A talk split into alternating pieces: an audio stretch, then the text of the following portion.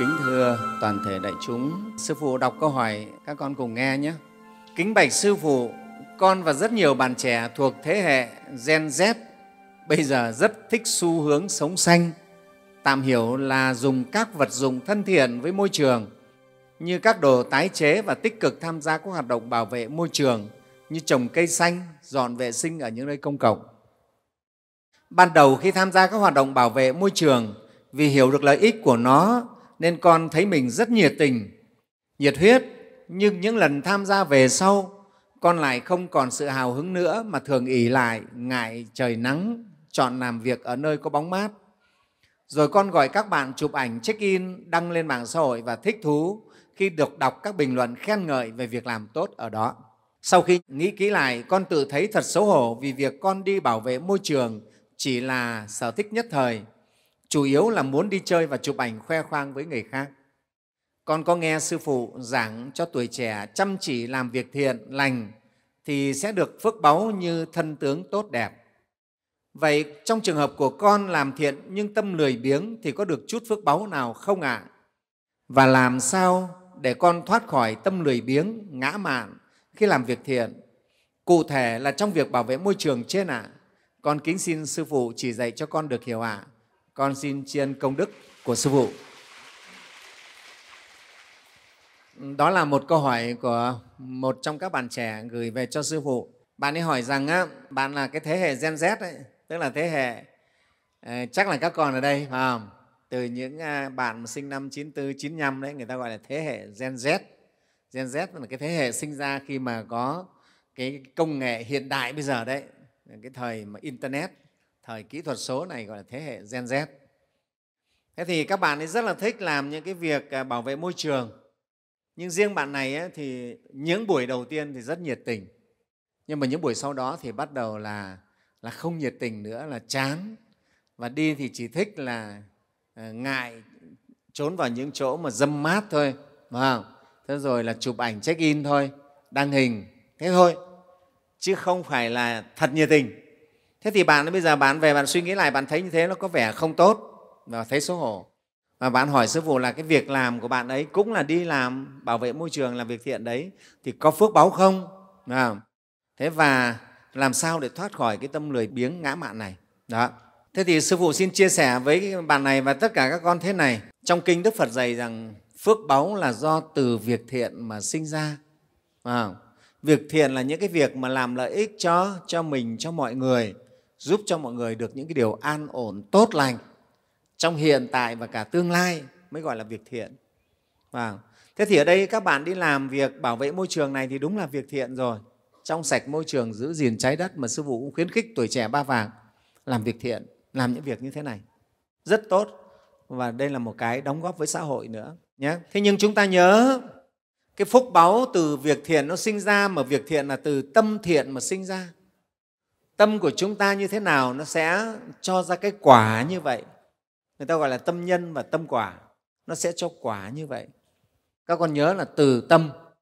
Hành động, nhưng mà hành động này thì phải từ tâm, mà hành động nào thì cũng có cái tâm ở trong làm gốc cả hết đấy.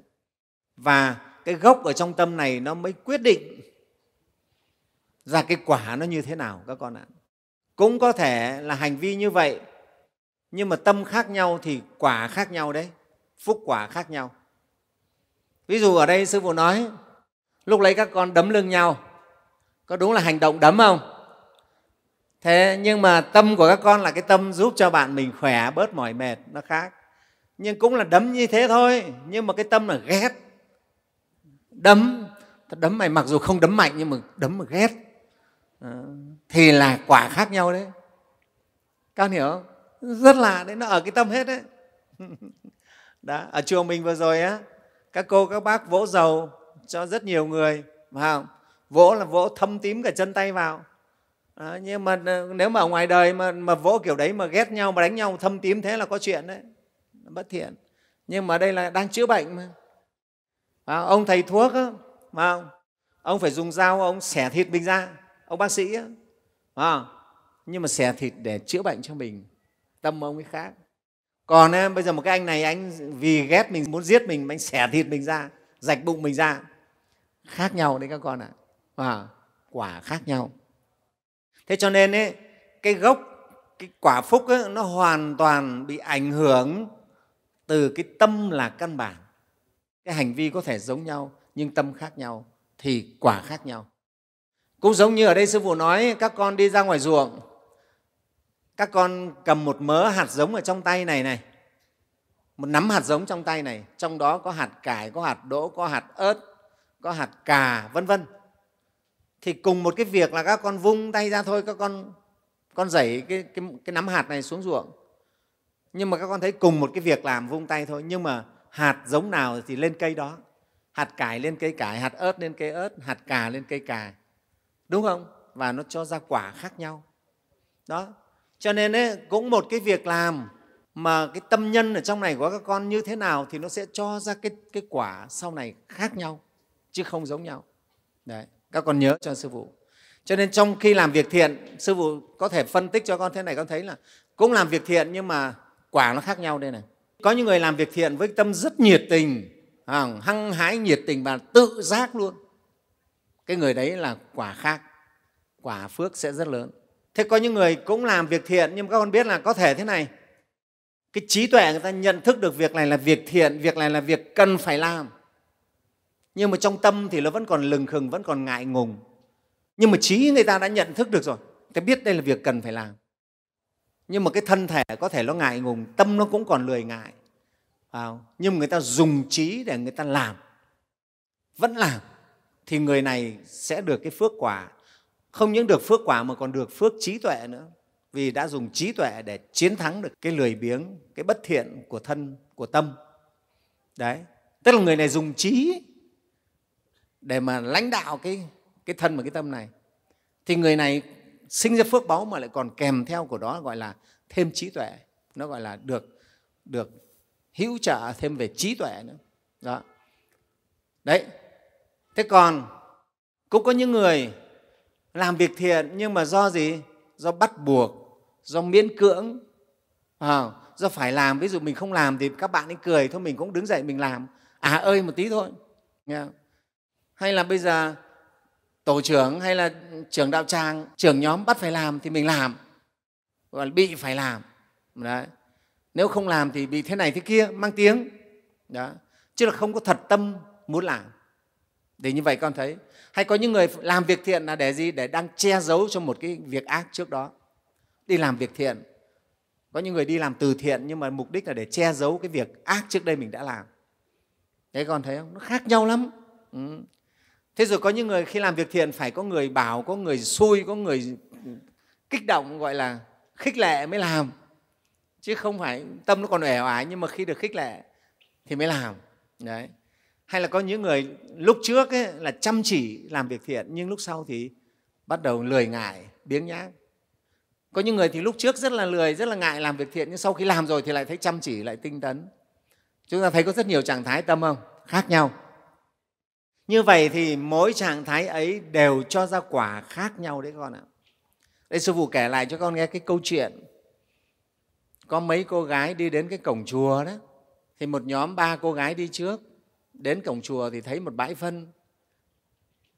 Con chó nó bậy ra trước cổng chùa. Ba cô gái là nhìn thấy thì ờ, gọi là tặc lưỡi.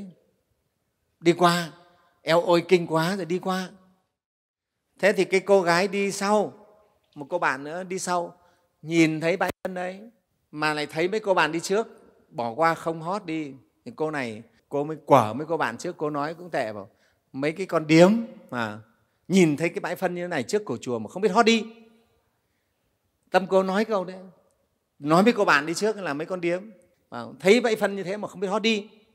Thế nhưng sau đó thì cô ta lại lại lấy lấy các cái dụng cụ để cô ta hót bãi phân đi làm sạch cổng chùa.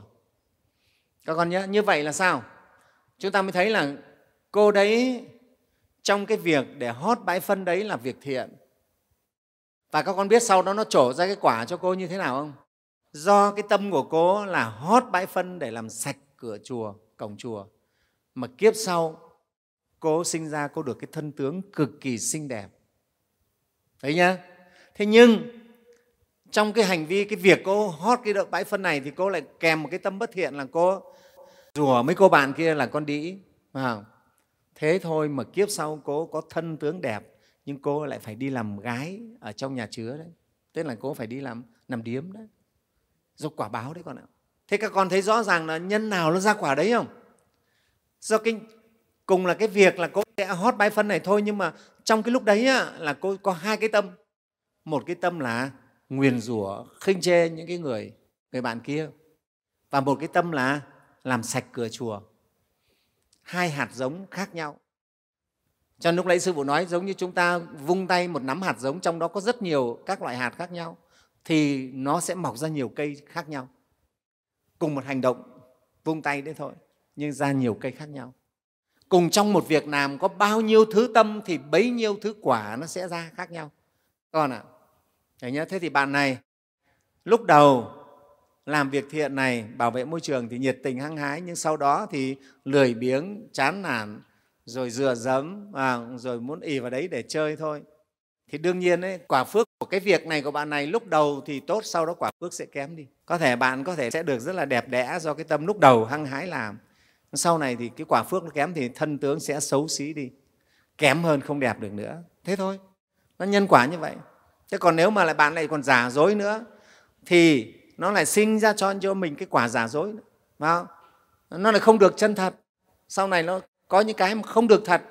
Có khi chỉ được cái tiếng thôi, nhưng mà lại không có miếng. Có những người có tiếng mà không có miếng đấy con ạ. Là vì ngày xưa anh chỉ vì cái danh mà anh làm thôi.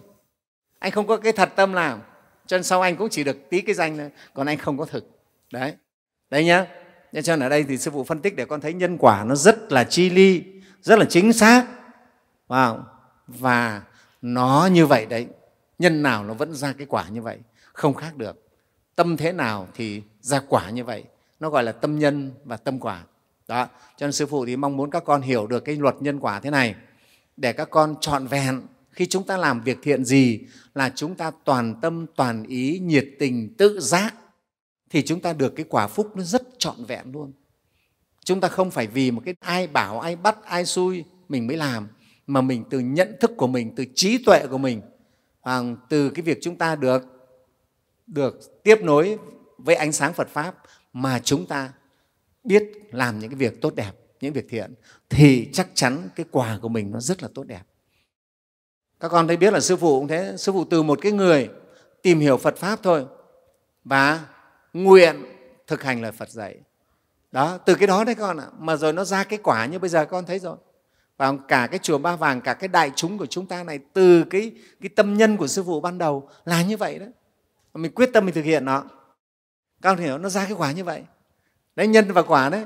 À, nhân và quả. Nó cứ thế nó ra thôi. Và nó trổ cho nên sư phụ có những lúc sư phụ cũng giật mình. Ở đây sư phụ tâm sự với các con sư phụ nói rất thật đấy. Có những lúc sư phụ giật mình sư phụ cũng không thể nghĩ là mình lại có thể làm được cái chùa ba vàng nó lớn như thế này. Không sư phụ không nghĩ được thế đâu. Hay nhưng mà tự nhiên cái quả nó đến các con ạ. Nó đến là nó cứ đến đấy ạ. Chứ sư phụ thật là có biết gì về xây dựng đâu. Sư phụ không phải là sân xây dựng. Không biết thế nhưng mà cái quả nó đến là tự nó đến, các con nhớ. Cứ từ cái bài học kinh nghiệm của bản thân sư phụ, các con sẽ rút ra được rất nhiều bài học. Những cái thực nghiệm, những cái trải nghiệm của sư phụ nó là minh chứng cho những cái lời phật dạy đấy con ạ. Rất là đúng, rất là chính xác.